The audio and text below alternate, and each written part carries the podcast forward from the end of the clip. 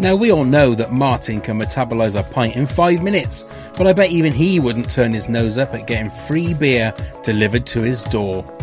Yes, our friends at Beer 52 are offering our listeners a free case of eight unique craft beers. Just go to www.beer52.com forward slash WTAF and cover the postage of $5.95. Beer 52 is the world's largest beer club. Even Big Mandy is welcome, but not Colin. He's an utter bozo. Each month, members are sent a crate of beer with different themes. Don't like dark beer? Then choose the light option. Comes with a magazine and two snacks, BLT and crumpets not included. Don't be a cockwomble, just go to www.beer52.com forward slash WTAF to get this amazing offer. That's www.beer52.com forward slash WTAF.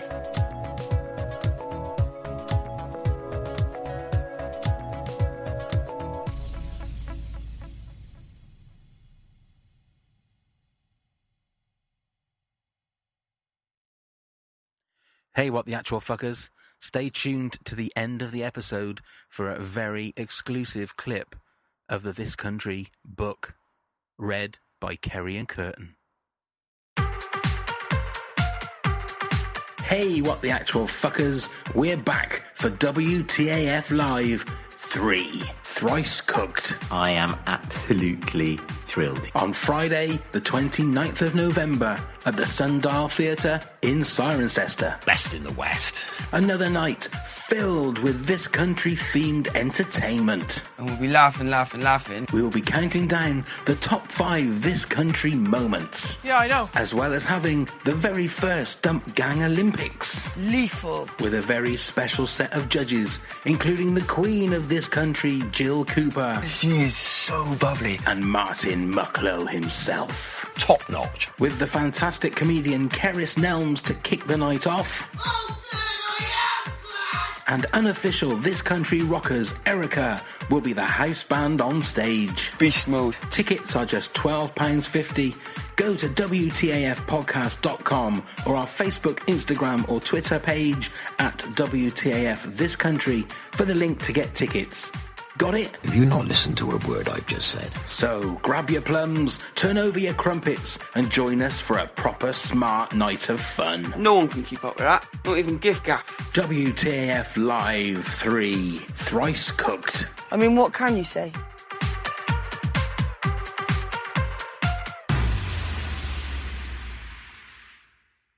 Hi, I'm Paul Cooper, better known as Martin Mucklowe. What the actual fuck? Scarecrow Festival is like the most important day of the year.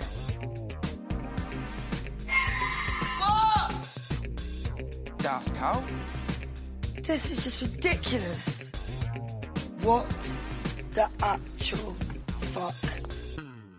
And then, right, here we go. Right.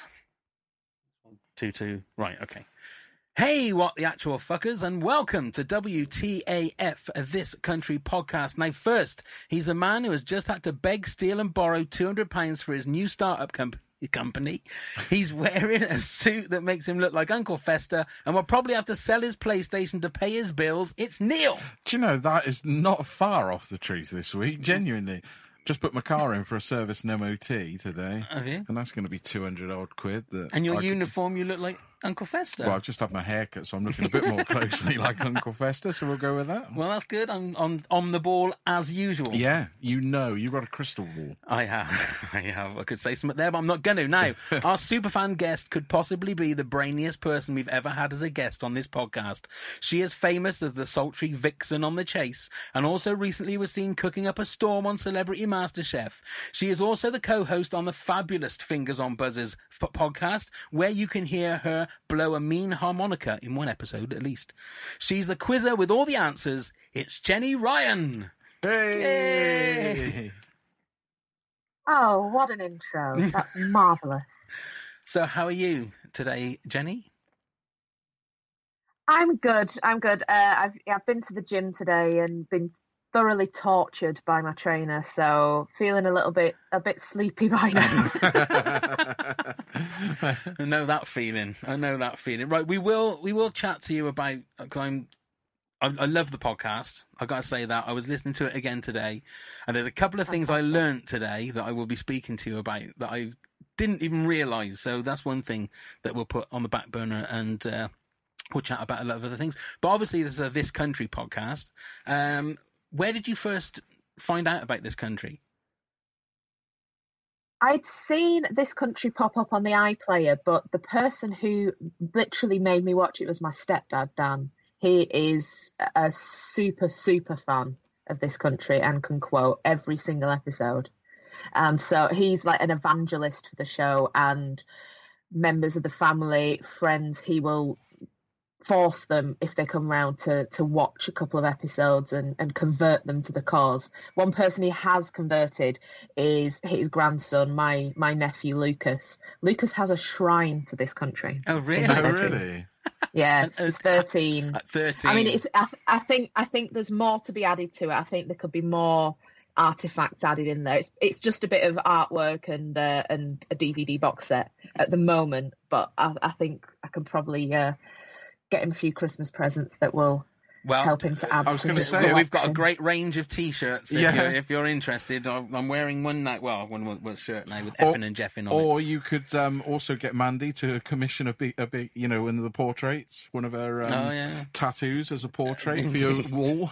Indeed. so, what were your, Oh, what was your that would be a impression? Yeah. so, what was your impressions then when you first watched the first episode after being recommended it? I think it's it's one of those particularly British comedies that it teeters on that line between being hilarious, the dialogue is amazing, the characters are amazing, but the pathos in it, it's got that edge, that tint of sadness that comes with some of the great British sitcoms.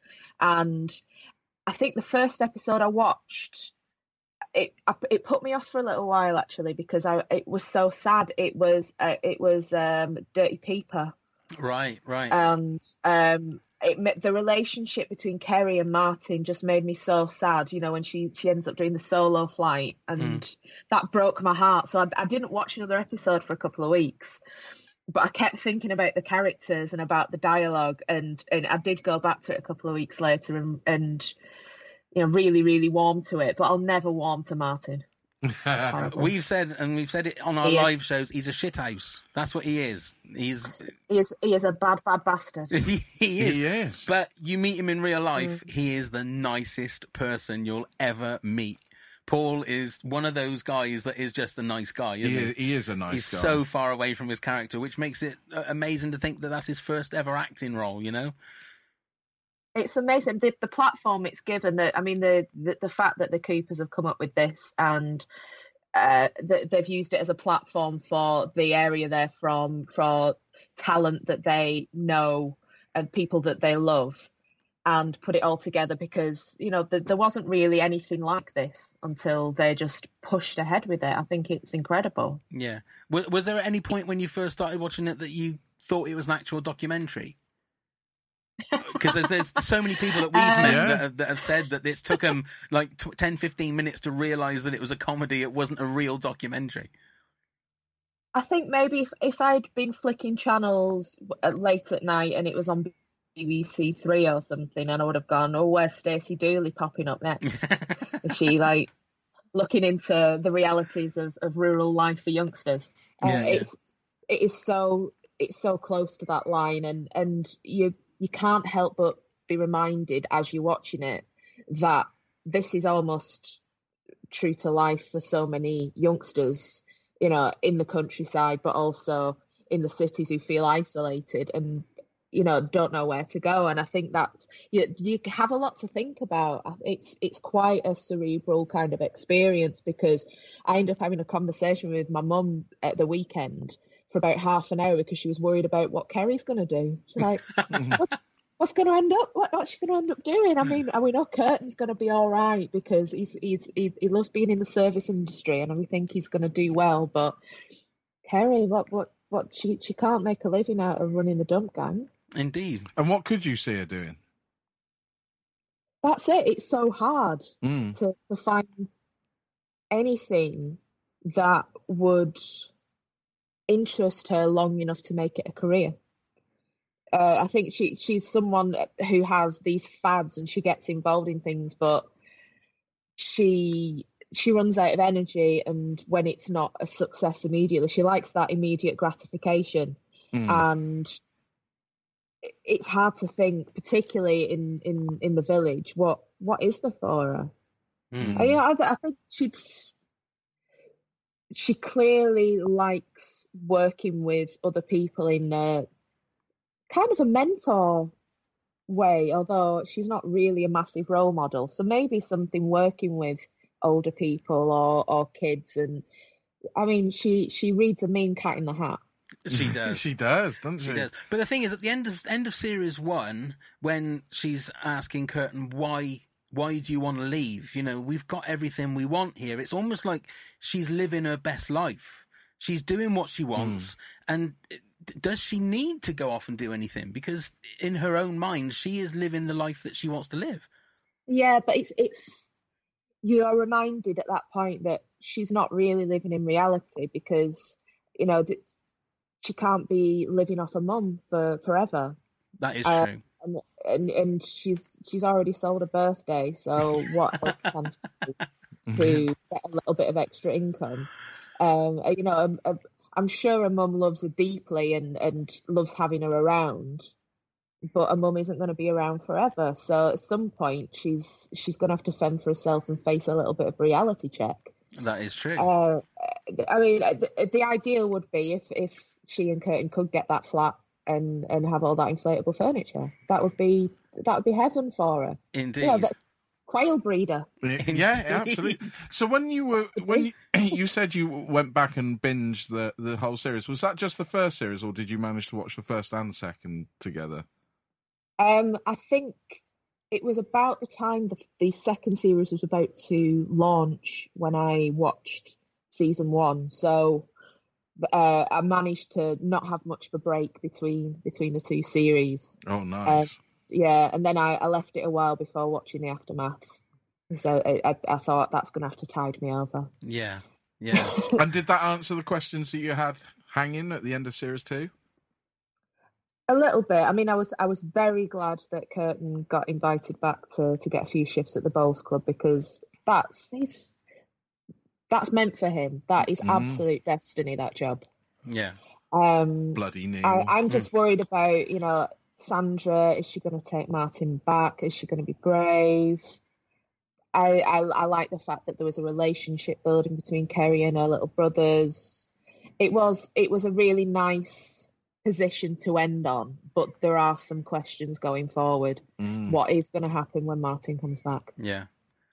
Chaos, probably. I think I think you could be right. Now, talking of questions, now obviously this is your job: is questions and Yeah. answers. Um, I- I've got so many questions I want to ask you about the whole quizzing world and what you do. Um, is it is it because you are such a a brainy person? Is that the right thing to say, or you're you're a quizzer? Yeah, um, you'll take that. I think when you. Yeah, yeah, absolutely. I'm going to drop some this country questions in. I, I want to see because now i you've already sort of. I think I'm going to be all right with these questions because you've already dropped in a few little nuggets of info and facts about the show. You know that I think she's going to be all right with these. She's going to get these no problem. Every so often I'm going to drop one in. But you can bef- try, but with the person you need on here is Lucas because Right. he he he can ask uh, the toughest questions. But before I ask the, he fir- knows the before I ask the first one, do you get this all the time? People coming up to you going, "Well, come on, then, hey, go on, answer this one, answer this one." A little bit, uh, it does happen, especially if I'm sort of in the pub and people have had a couple of drinks. Mm. Uh, we we were doing a well, it wasn't. It was a pub quiz league night. We have a quiz league on a Monday round Bolton. Um, the the quiz squad is mostly members of my family. Right. and we had a, a an off week. It was the bank holiday, I think, actually, and so we decided to have a, a little quiz training session in Oh, the right. pub. um, and everyone brought a few questions, and we were just having a few drinks and uh, a bit of a socialise.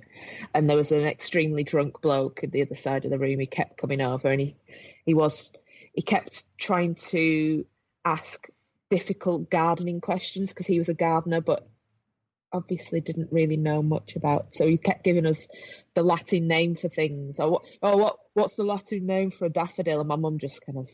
Because Narcissus, what? Why are you even asking that? And he's like, well, actually, I think you'll find it's Narcissus alba. And she said, well, no, that would be the white daffodil because alba means white. And, and, he was not, he was not having it that he couldn't one up us on on something, and he he was. Uh, yeah, it was a little bit of an annoyance. But most of the time, it's you know some it's more that people come up to you with a really good fact rather than try and challenge you because that's not really. I, I always I always have to say, well, I'm not on duty at the moment, Yeah, so yeah, Yeah. yeah. that's not fair. No, Um, don't expect me to get it right. yeah, But if someone comes up and shares a really interesting fact that they found out, that's brilliant. That's that's all I can ask for as a quizzer. yeah. So how did you become a quizzer then? How did you become a chaser and things like that?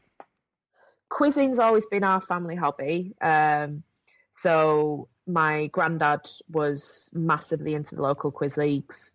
Uh, he used to run pub quizzes and the local quiz league for a while, and he used to make me watch, you know, fifteen to one and going for gold and all that sort of stuff when I was a very small kid. And at family occasions and Christmas and birthdays and Easter after dinner, you'd generally well the, the first couple of years it was out you'd crack out Trivial Pursuit, and then everybody had learned all the questions by sort of an, a year after it came out. So um, it was it was new quiz books, and Grandad would always run a quiz. So my mum's really good at quizzing. My aunties and uncles are really keen on it, and yeah, thankfully my stepdad happens to enjoy quizzes as well, and he's really come on as a quizzer since since he's uh, he's been in the family, and so yeah, it's it's just a it's a hobby that's got out of control really.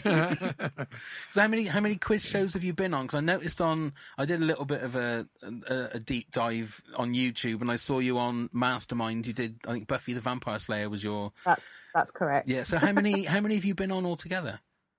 Um, excluding the chase, I've probably been on about uh, ten or a dozen different quiz shows before before getting the call. I think that seems to be part of the uh, prerequisite for even getting an audition to be a quizzer, to be a chaser, uh, some kind of quiz form. So I, I started way back when I was 20 and I did University Challenge, which is how I found out that there was a national quiz circuit and international quiz competition. So I got involved that way, doing things like the British Championships, the European Championships, and the uh, the monthly Grand Prix quizzes. And you know, the, since then, so, sort of throughout my twenties, I was probably on a quiz show once a year because I, you kind of get bitten by the bug. Once you get on a show and you're pretty good at it, you think, I want another go at that. Even if you didn't win the quiz, you think that was such an enjoyable experience. You want to get back on the horse. So I did things that I did. I did fifteen to one. The last series with William G. Stewart. Uh, did one called "It's Not." Uh, hang on. Come and have a go if you think you're smart enough or clever enough. Uh, with Julian Clary, uh, and basically try to pick something up every year or so when they let you back on a quiz show until um, my, the last non-chase one I did was only Connect and we won series three and my team managed to win the whole series. Wow. Is there still a quiz that you wanted to do but you never got a chance to do? Going for gold. Oh, really? Yeah. Is it because you wanted watched to that. stand on the camera and wave like that? Yes, yeah. I liked I liked the the set. I liked the international element to it.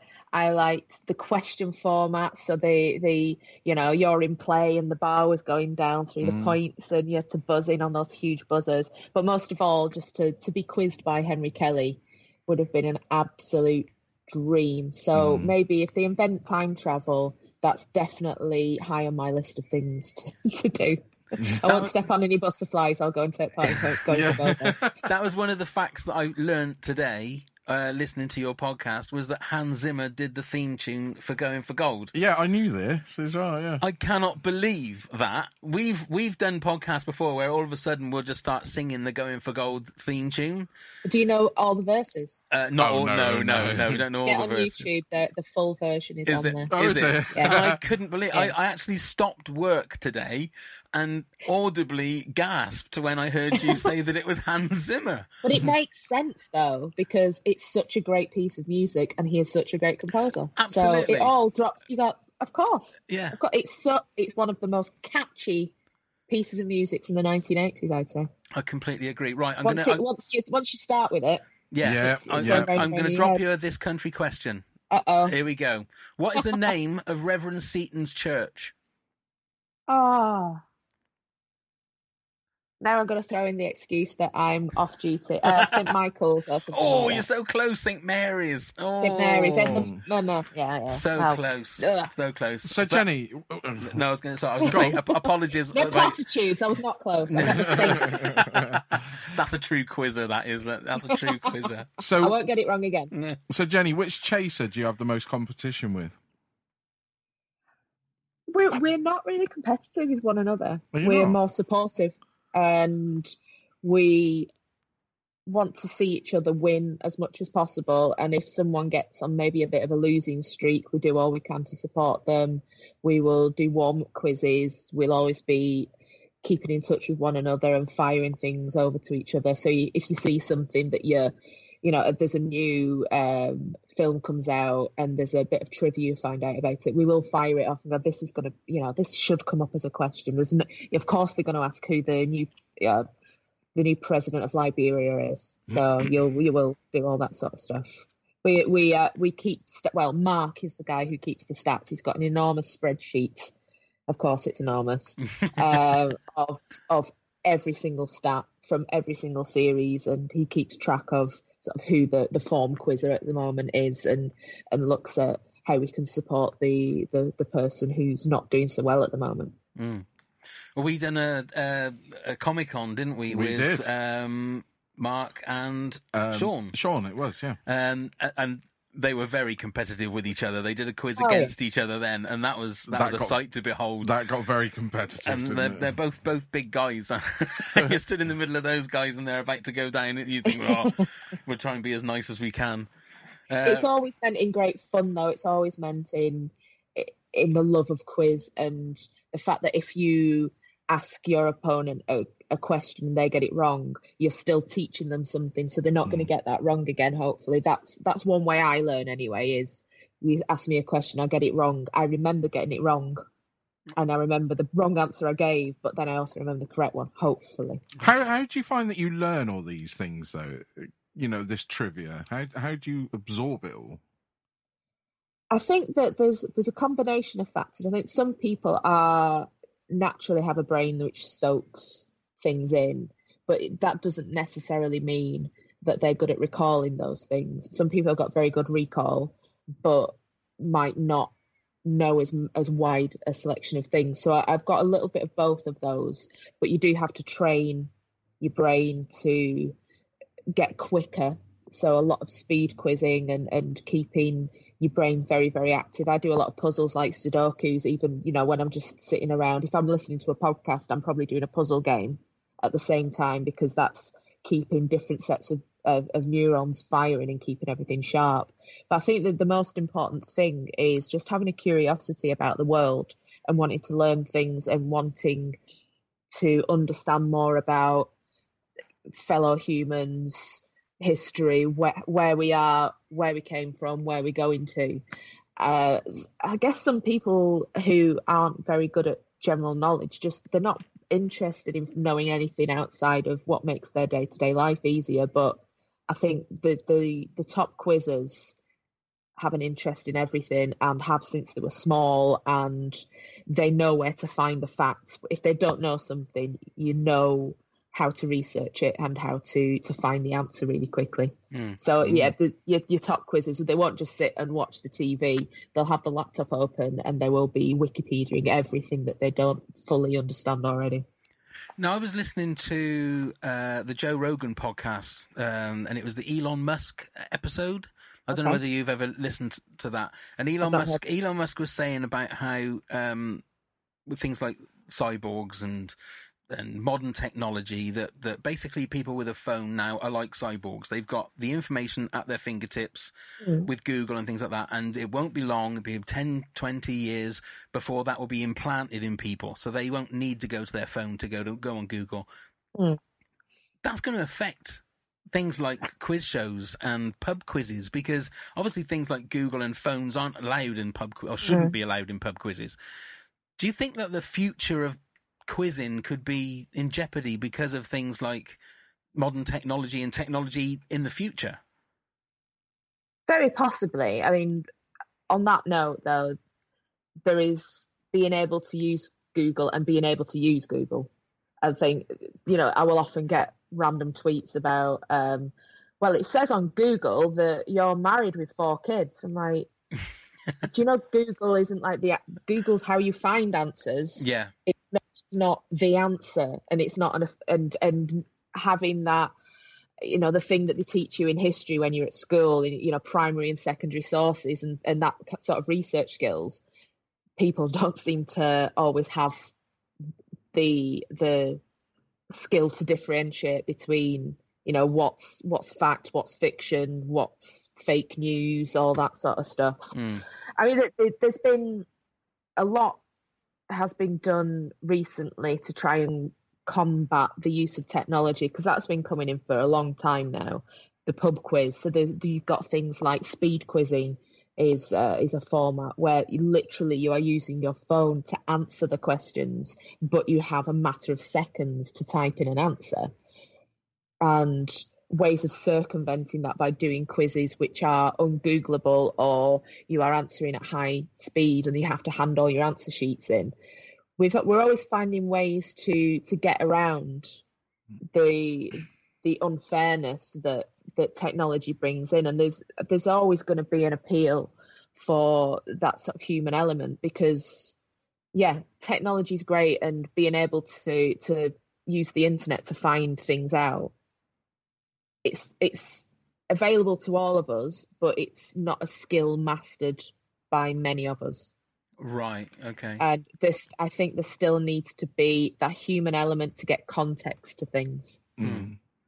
so and there, there, I mean, you can you can actually write questions which which are virtually ungoogleable, right. and or which through the use of language, it's more of a puzzle kind of question. So maybe that's going to come to the fore a little bit more, where you need human intelligence and human experience to to work out the answer. yeah. Yeah. Do you have an Achilles heel though? What what subject? Uh, mental arithmetic just panics me, just throws me into into tailspin. I hate it. I really, I, I I always panicked at school being asked things about the times tables and and because maybe I must have in primary school, you know, got something wrong and, and been laughed at, and so suddenly the the panic sets in. If you're there, there is a, a an infamous incident early in my chaser career where I'm asked something like, "What's seven dozen?" I mean, that's that's two questions in one. That's what? How many is a dozen? And times it by seven. So I, I not, I just lost it. My, my, I- it was either pass, so I looked stupid, or give an answer which was wrong and look even more stupid. Right. So I gave an incorrect answer and looked just really daft. So you haven't There been on you go. countdown then? You know what? No, it, that's not so bad because that's not mental arithmetic. You can write that I down. suppose. Yeah. Yeah. Yeah. You Yeah, can yeah. work It- it it's it's under time and under pressure, and at home, I, I can get the the numbers game sometimes. I think my problem with countdown is I'm either in a letters mode or a numbers mode, and it's hard for me to switch quickly from you know getting really into those anagrams to to being able to remember my times tables. Mm. Mm. I'm going to be totally unfair again and throw another question at you now. Oh no, Uh, what type of scarecrow did June make? June made. Oh God, Really putting you on the spot. I, I do apologise. go on, tell me. It was a minion. Of course, It was a minion. I I, I bloody knew that. Because the one thing I'll Uh, say is, I, I love making up quizzes. I mean, I we, we we for the last two years of doing the podcast, we've done a, a fan of the year. So I've like put together like I think nearly 400 this country questions. And I've also done quizzes at work and quizzes when my dad had a pub. And there's there's a thing about having that power of knowing the answers. Do you have you sorted out a lot of, of your own quizzes? 'Cause I know that you wrote questions for I can't remember which TV show it was, but you wrote questions for a particular TV show, didn't you? Yeah, I've, I've written uh, questions and material for a couple of shows. So uh, my first one was The Weakest Link. I did a couple of other sort of ITV and Challenge and some uh, non-broadcast pilots, and then I got a job writing material for QI. So I was coming up with Right. very complex questions. That's a whole different skill set. But it's it's it, it- there is a real skill to writing good quiz questions, and I think the majority of people watching at home don't realize the hard work that goes into it and the judgment because you have to think about the audience at home. You have to think about the people in the studio studio lights. Will they be able to hear it? Can uh, you know if you're writing for the chase can bradley say it at speed?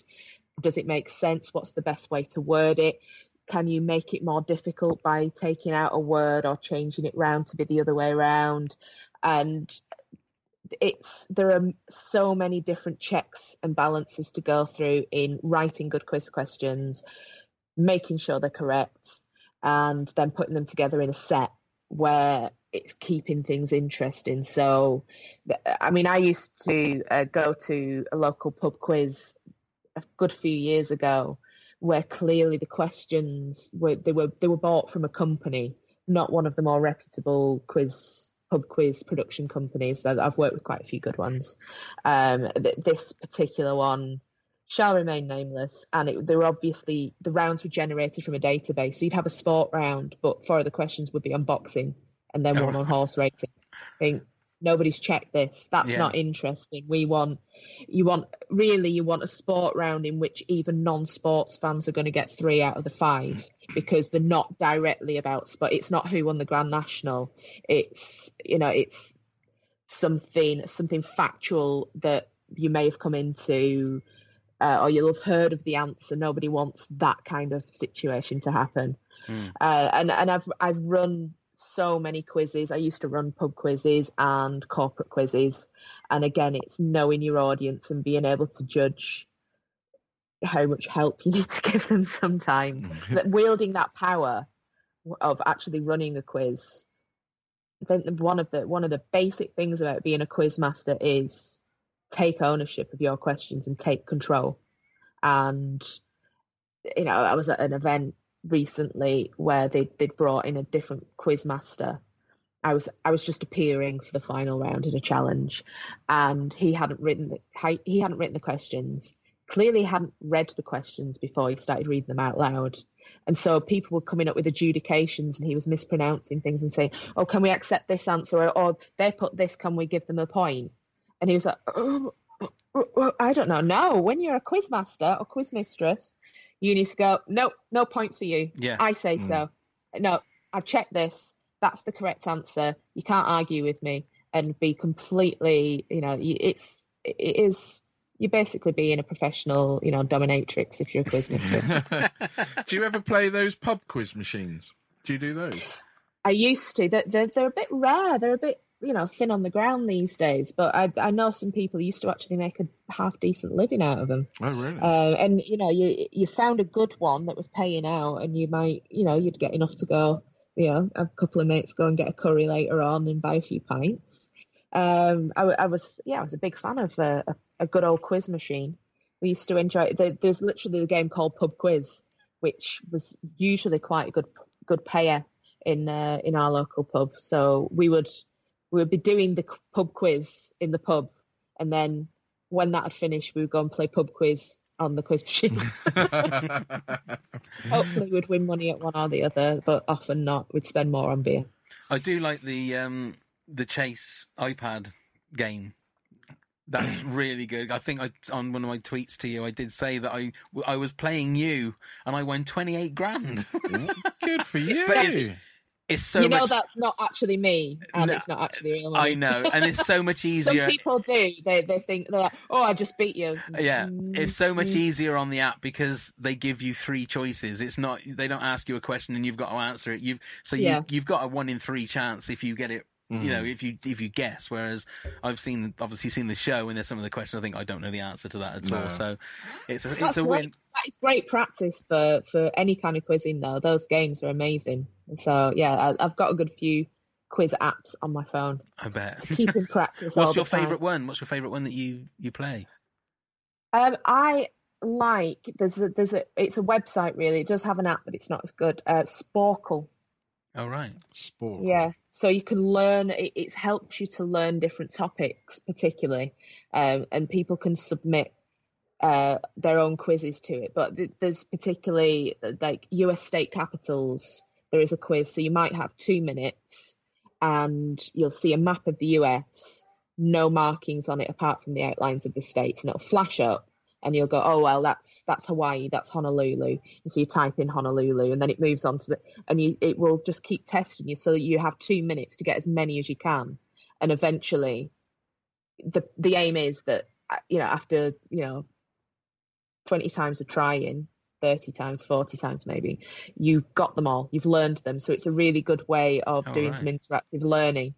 Um, but people set all sorts of random quizzes, so there may well be a this country quiz on there. I've not checked recently. Wow. Have you ever thought about going over to America and like doing things like Jeopardy? I know on a, another episode of the podcast, which we'll talk about in a, in a minute, you were talking to somebody that was actually on Jeopardy. Is there rules that you could can come from another country and go and play in America? I'm not sure what the rules are on that. I mean, uh, to, to for instance, to apply to the chase, you have to be uh, a resident of uh, the UK and Northern Ireland. Um, but it may be different for Jeopardy, and they may they may do sort of an international champions edition. But the that is such a specific format, and that is so well loved and dominated by a certain few people that I think it I think it would be a huge test. It's it's pretty tricky, and the the gimmick of it being that the you give the question to the answer that's on the board. That's an additional thing to add in. I think it's a great format. Do you think you Uh, do well at? but Do you it- think you do well at it though? Mm, No, I don't think so. I Oh, think I would be if it well if I was against ordinary you know members of the public who were lined up, then I'd I'd have a slight chance because I'm quite interested in American culture. Not so much. I'm not very good at American history, uh, but there's not a lot of it, so I should be able to learn it all. burn, sick burn against America. I'm sure they're really upset. Um, uh, but th- it's there. There are certain people who they practice their entire lives. That's their entire quiz career is focused on going on Jeopardy and getting a huge run going. Yeah. I mean, there's the James Holzhauer recently. People like Ken Jennings are insanely clever people, but that's their their focus of their quiz career is getting good at that one format. And I guess the focus of my quiz career is getting good at the chase, which I've managed all right. Yeah. So going back to the chase quickly, what's the um the most money you sort of lost against? um, there was well the the infamous episode from last series was the most I've lost to one person is seventy thousand pounds to one lady on her own. I've played for a hundred grand against a single player a couple of times. Um, this is the daytime version, but then when we get to the celeb version, obviously as it's for charity, the money gets silly. So there is there's an episode we recorded this year which I can't talk about, but it is it's by some margin the, the you know the largest amount that any single player has ever played for. Wow. And do you when Yeah. it's when it's a charity event like that, do you still play it full on? Do you know what I mean, or are you, are you aware that it's for charity and you think, oh, come on, maybe? you you have to play to win. We are under contract to play to win and to be the absolute best we can be all the time. The difference, well, one of the differences with the celebrity versions for me, and I I don't know if it affects the other people, the other chasers in the same way it does. We have a live studio audience, and so that atmosphere it becomes like a cauldron, and so it's it feels a lot a lot more likely that you're going to slip up Mm. because that you've got you know hundreds of people sitting just a few feet off to you know to the side of your left your left ear and they're all waiting with absolute bated breath you can you can almost hear the silence kind of thing that Mm. they are waiting for you to to make a mess of things Mm. so that the the charity can can win some money i mean the charities do take home money at the end of it in any case Yeah, yeah. and it's one of those things where it's risk and reward. The celebrities are the ones who have to take a massive risk if they want to win big money for their charity.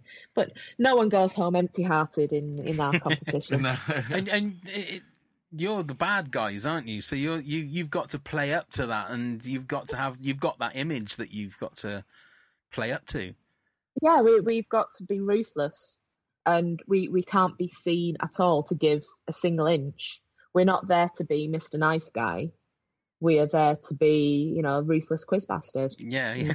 That's that's that's almost the the wording of our contracts. right. So, so Yeah. your whole uh, Vixen image is that something that you came up with, or was that something that the show came up with, or was it both of you? Or it was mostly the creation of the production. I mean, I, I'd I'd sent them in some mood, but I'd, I'd sent them in some Pinterest boards for the ladies in the in the in the audience. They'll know what that is, um, uh, of, of sort of style icons and things. I, so because I do like a vintage look, I like sort of mid-century.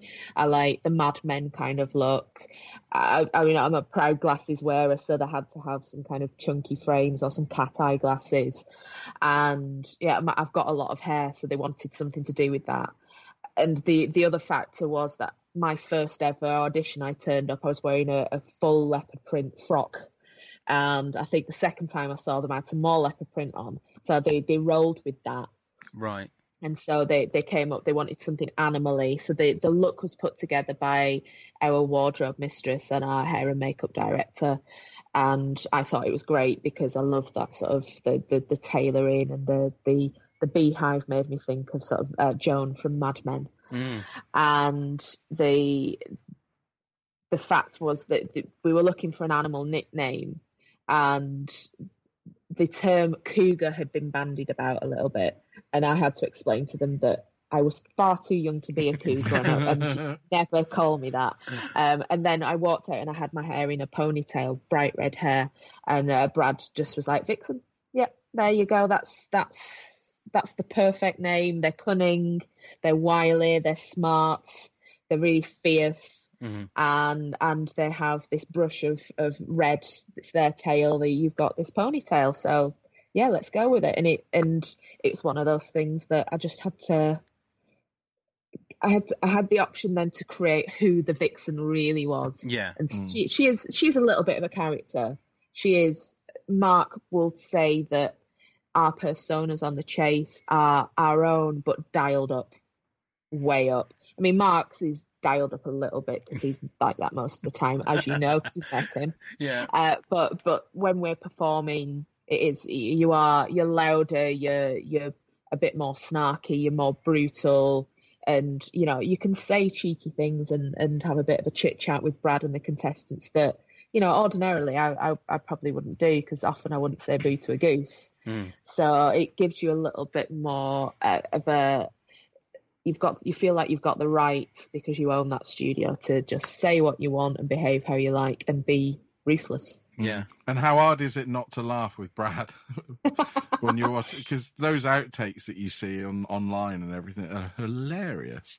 I I've got quite good at keeping a bit of a, a, a dour expression sometimes when a question comes up and I think they've put this to try and make bad Brad break. They've they've done this for him just to just to uh, see if he'll have another chuckling fit. Mm. And and so I, sometimes I will try, but it's very hard to because he's got such an infectious laugh. He's got a very infectious personality. Mm. He's always very, especially when he walks out on the set and he's with the contestants. He's got he's got the will for them to win. He he walks out before taping starts and he introduces himself to the team and he and he and he says, "You can you know you can call me." Bradley, you can call me Brad, Bradders, you can call me whatever you like because I'm the fifth member of your team and we are going to win.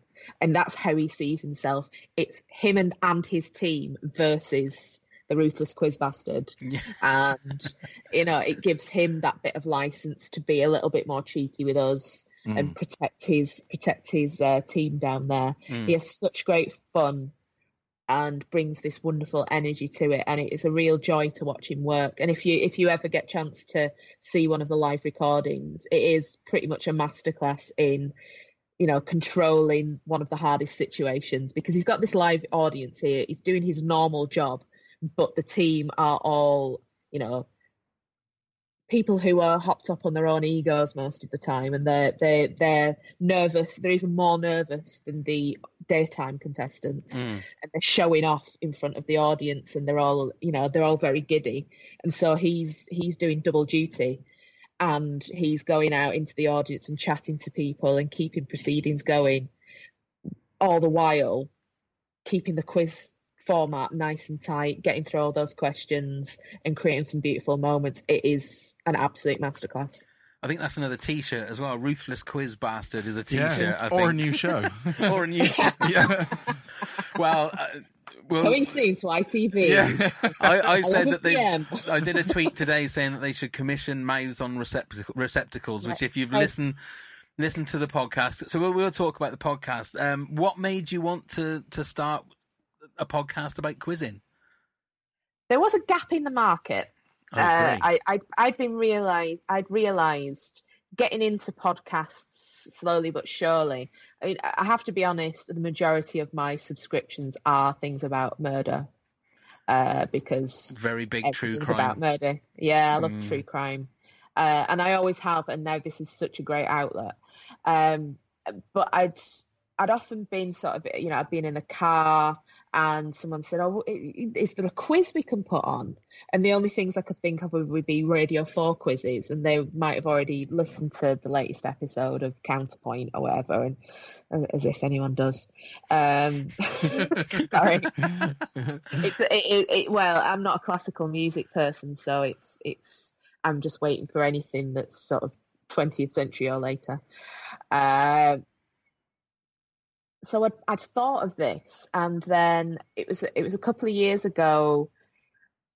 I was I was early on in my chase career, and I was probably in my in the first block of celebrity shows, and I'd I was sitting backstage after doing my first one, I think, and I thought I'll sit around and I'll watch the following show. We, sh- we take two in a day when we're doing the celebrity ones, and it was uh, one of the one of the best ever celeb episodes where they take a lot of money home because the first three players go for the high offer.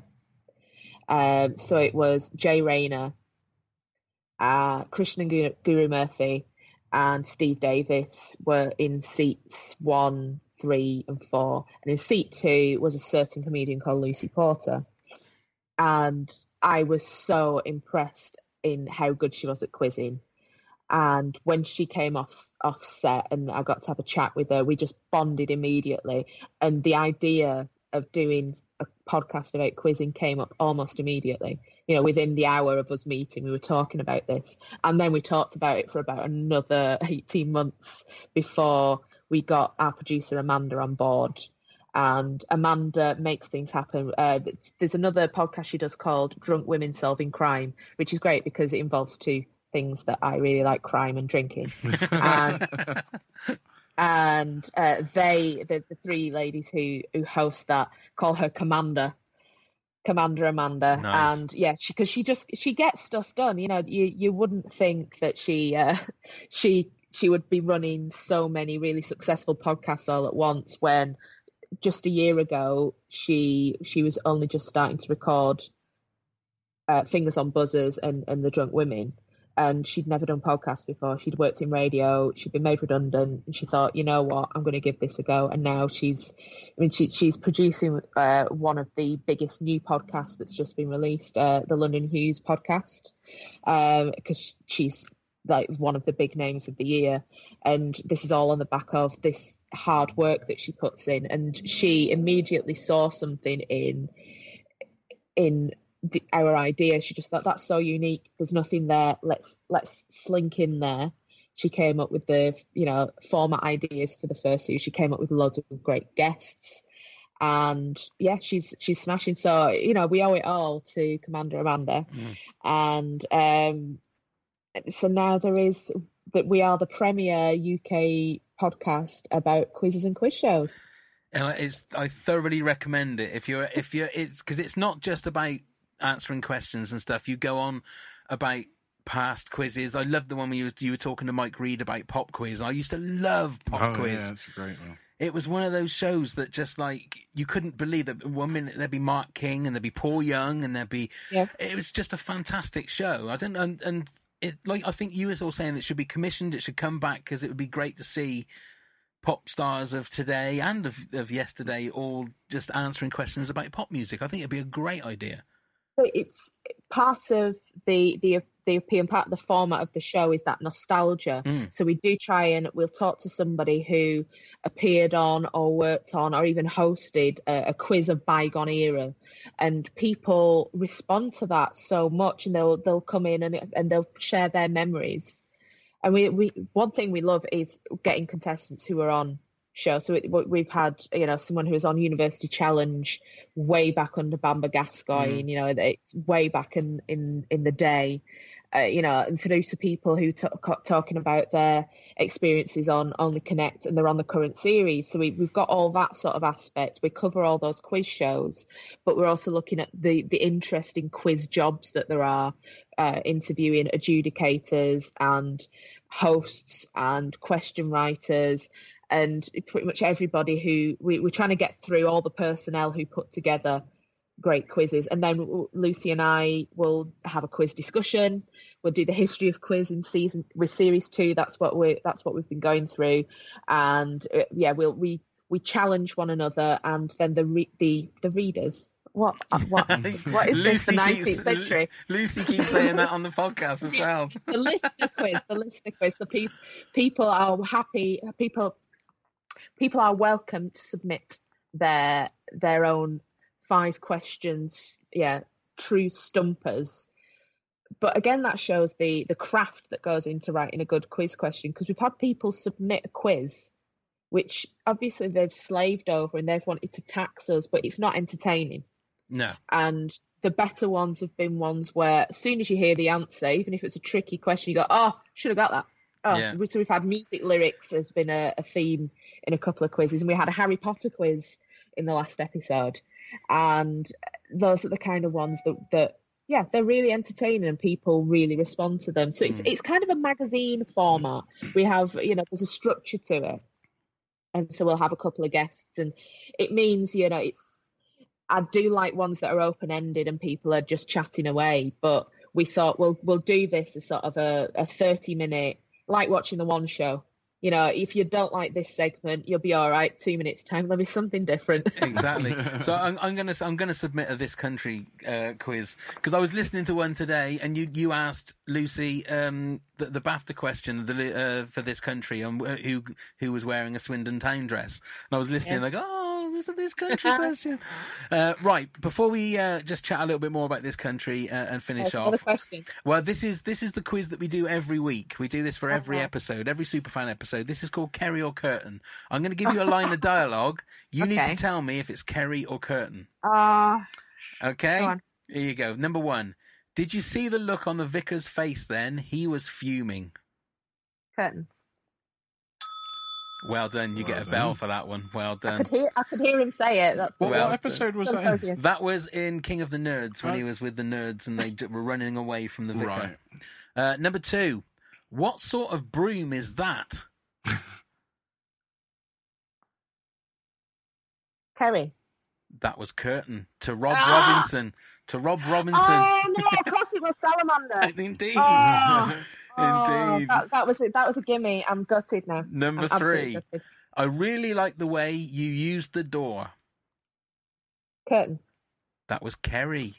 Ah. To Kurtan when he's coming in through uh, Q, QNVQ, GMVQ, QNVQ. and he's coming through the door after he says the dump gang. I really like the way you use the door, and that's uh, right. Number four. Let's go down the pub and get shit faced.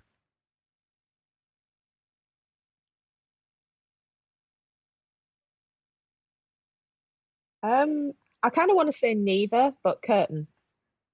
It was Kurtan. That was to Yeah. the vicar after he was dancing in GNVQ. Let's get down the pub and get shit faced. And then I think he says, Have you ever taken a pill or something to the vicar? Doesn't he? I love the vicar. Oh, he's- yeah. Yeah, he he's- is he's- lovely. yeah, it's possibly my second favourite after Big Mandy. Yeah. Number five, last one. If I need to go, to, if I need to go to homeschool you, need. Oh my god! Hang on. If, oh, this is terrible. I- I Quizmaster shouldn't- extraordinaire. Oh god. Oh, this If is I- this is not how to not how to run a pub quiz. if I, I, I think I've completely ballsed up this question. If I need to go home, you need to go back to shagging. Oh, if I need to go, oh Christ Almighty! If I need to go home, you need to go back to shagging school, then, mate. Which is a total, I've totally Wow. mullered that line there, but uh, Yeah. yeah, yeah. I, that that- you've you've I've lost all the nuance there. I, know. um, I didn't deliver that Um, one the best. I have to say. I will say Kurtan. I'm just going to say That was Kurtan. Kurtan, yes. Yeah. That was when that was when uh, Martin sacked him after calling Yeah. him a big bold fanny. Yeah, That's it. But that was three out of five, so uh, that's Very not too bad. That's very respectful. I know you're not going to be happy with that at all. No. No. no, I, I, I want to come back next week. Try again. Yeah. and you No, I'm. I'm subbing Lucas in because Lucas would have absolutely mullered that quiz. He would have absolutely smashed it. I'm sure he would. I'm Yeah. sure he Well, would. it's very honourable. Absolutely. Well, um, as we're recording this, they have now finished filming series three. Woohoo! So, where would you like to see the characters go for series three? Um, I, I I would like to see Kurtan go from strength to strength in his love of hospitality. I think there's a there's a long way you could go there, but he doesn't have to leave the village. I think an apprenticeship or something could could do wonders for his confidence. Mm. Um, I, what what I really want is to see how Kurtan eats a pizza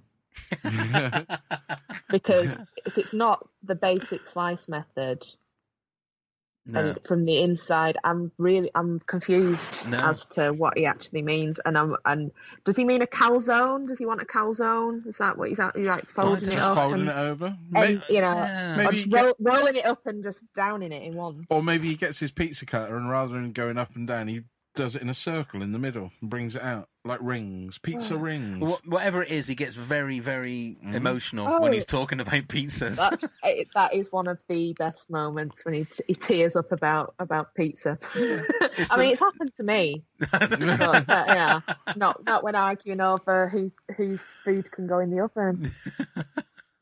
Um, Uh, yeah. I, I, I want um, I want Kerry to find a hobby that that is productive for her, that that she gets something a bit longer term out of.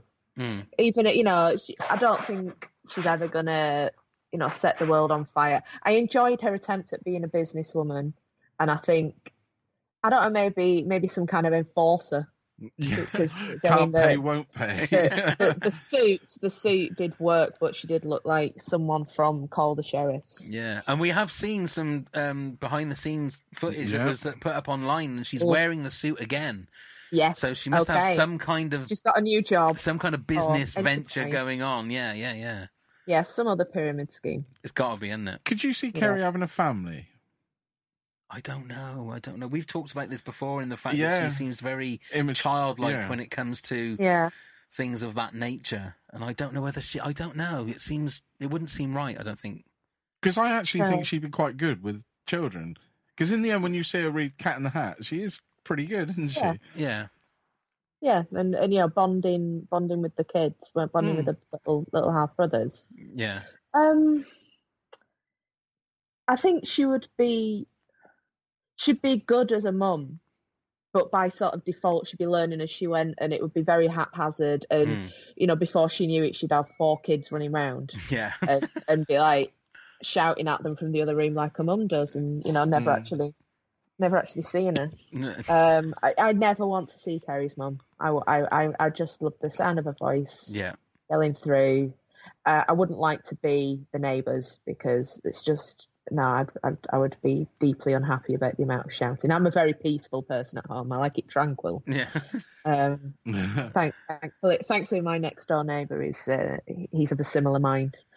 Uh, That's always what, good. what else would I like from from series three? I, I want to find out more about about the vicar's background because I like when you find out just little bits of his life story, and he's he is such a complex character, but you he because he's not the focus of it, you don't know everything about him. And I like that you just find out little little bits of biography and little bits of his interests and and where he's been and I bet he's probably had such an interesting life, and it wouldn't surprise me if they've written a huge, you know, biography, a backstory for him, Mm. and we'll never we'll never get that. But that's that's part of the the joy of it because Kerry and Kurtan are most of the other characters are just they're so they're so basic humans. There's no edge there. There's no there, there's nothing deep to interpret about them other than what you are. You are literally seeing everything about them. Their souls are laid bare. The the the fact that the, it's almost stream of consciousness what they say. They've no filter, Yeah. and I think that's that's that nice contrast there with, you know, you know, the vicar. Do, he's very controlled about what he says, and he doesn't let that much slip. And he, he thinks about what he says. He he chooses his words very carefully. Well, that's what we, I mean, we said that before. In I think of the aftermath when he's talking about his wife's strawberry jam and the fact that she puts too much sugar in it. You see that look on his face, like I've said too much. Yeah. I've I've said way too much to a TV camera. I'm going to get absolutely slaughtered by my wife when I get home. and it'd be interesting to see whether we see Polly because I think uh, it's one of those things. I think it's another character that they could just drop in mm-hmm. there that, that we've we've we know about but we haven't Yeah. really met.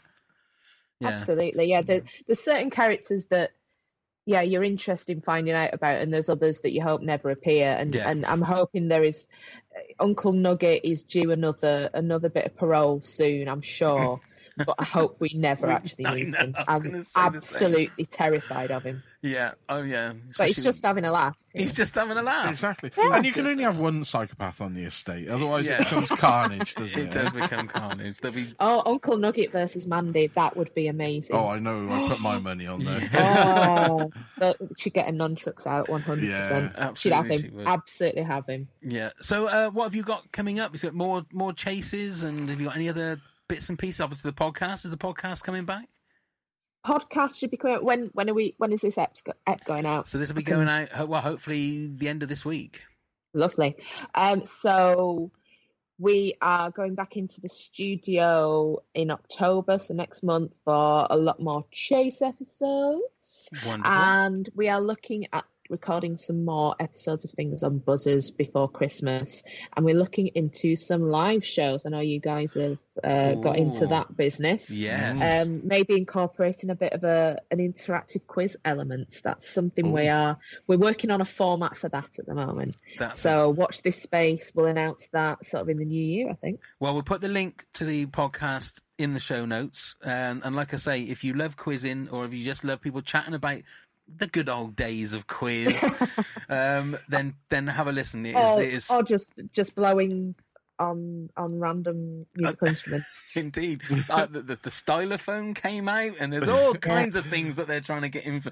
Uh, the I can't remember the name of the whistle, but the one that goes. Oh, that yeah, one. yeah. Swanee, a bit of a swanny whistle. That's Is that what what that it is, is? a A Swanee whistle. Yeah. I, uh, to me, to, to be honest, that's one of the bits that I really look forward to in the podcast is what the sounds are for the buzzers, because it's not the same every week. It's different things each week. Uh, Jenny, thank you so much for joining us. It's been so nice to chat to you. It really It's been has. awesome. no, it's it's been great to uh, to chat to people who know so much more about this country than I do. But I- I'm I'm I'm looking forward to sharing this episode with with my family, and they will absolutely crucify me for the questions I got wrong. I'm going to give you one more. Ah. Just one. On the pub quiz machine, um, if the question was who is not a Spice Girl, what was Kerry's answer? oh no, this is this is a quiz question. It's a quiz question within a quiz question. Oh, go on. What what was It what was, the answer? Mel C. She kept pressing Mel C. Oh. Anyway, I, uh, I can give I can give you Lucas's uh, hardest, most recent uh, quiz question about this country. go on then. In fact, it was my my my stepdad came up with it, and it stumped Lucas immediately. Um, where does Martin Mucklowe bank? Where does he bank? Oh my Mm. god, that is a great question. Isn't the keepers in the fruity? Yes. Well done. Were they? Uh, well done. There's I cannot. One left to do about I'll it. tell you what, Jenny. Now I, I'm very competitive. Now you, I'm really pissed off now because I've I've gone through every episode, like every five seconds, to get those 400 questions, and he's the one that gets the answer to your question. I'm never ever going to put that. Um, that's it. I'm not going to sleep tonight. I'm going to be in a, a mood. I'll live with that. Unbelievable. What on that bombshell? What a way to finish the what, episode. what a way to finish That the was a good question. That was a fantastic question. That I'm going to add that one to my list. I've got The 401 now. Yeah. Thank you so much, Jenny. Yes, if you thank just you, uh, Jenny. stay there for a second while Neil does the. Uh, see if you get all this right now. Come on. Absolutely. on. I cannot believe that you got me like that. Unbelievable. so if you haven't already done so, please do follow us on the social media. You have Facebook, Twitter, Instagram. I think we're even on Snapchat, aren't we? I think so. even, und, even under under WTAF this country. You can email us and talk to us about anything over email if you would like. That WTAF this country at hotmail.com. Oh, well done. Or you could go to our website where you can get everything you need to know about us and everything that's going on at WTAFpodcast.com. Well done. I'll give you a ding for that one. And remember, we still got a few tickets for our live show, which is at the end of November uh, at the Sundial Theatre in Cirencester. Um, at the moment, we've got Martin Mucklowe is going to be there. We've got uh, Terry from the Bowls Club is going to be there. Jill's going to be there. Uh, uh, Daisy and Charlie's mum, who designed the BAFTA dress. Um, we've And got, special guest. uh, a special guest, James Moore from uh, Emmerdale. Emmerdale. Uh, we've also got the first ever Dump Gang Olympics, which is going to be great. Just go to our website or Facebook page. All the information is there, uh, but grab your tickets while you can before they sell out. Marvellous. Thank you, Jenny. Jenny, thank you so much. It's been a real Thank pleasure to speak me. to you. Uh, I'm going to go on the Chase app now and see if I can win some more money off of you after that last question, just to make myself feel better. I'll be over your back jabbing at the. Uh, yeah. You will be, yeah. Mel yeah. C. Mel C. Thank you so much, Thank Jenny. you, Jenny. Thank Uh, you very Thanks for having me, and uh, look forward to, to hearing the episode. awesome. Thank you very much, Neil. Thank you, Pav. Thank you very much, everyone. Now go and get plumbed, you fuckers. Scarecrow Festival is like the most important day of the year.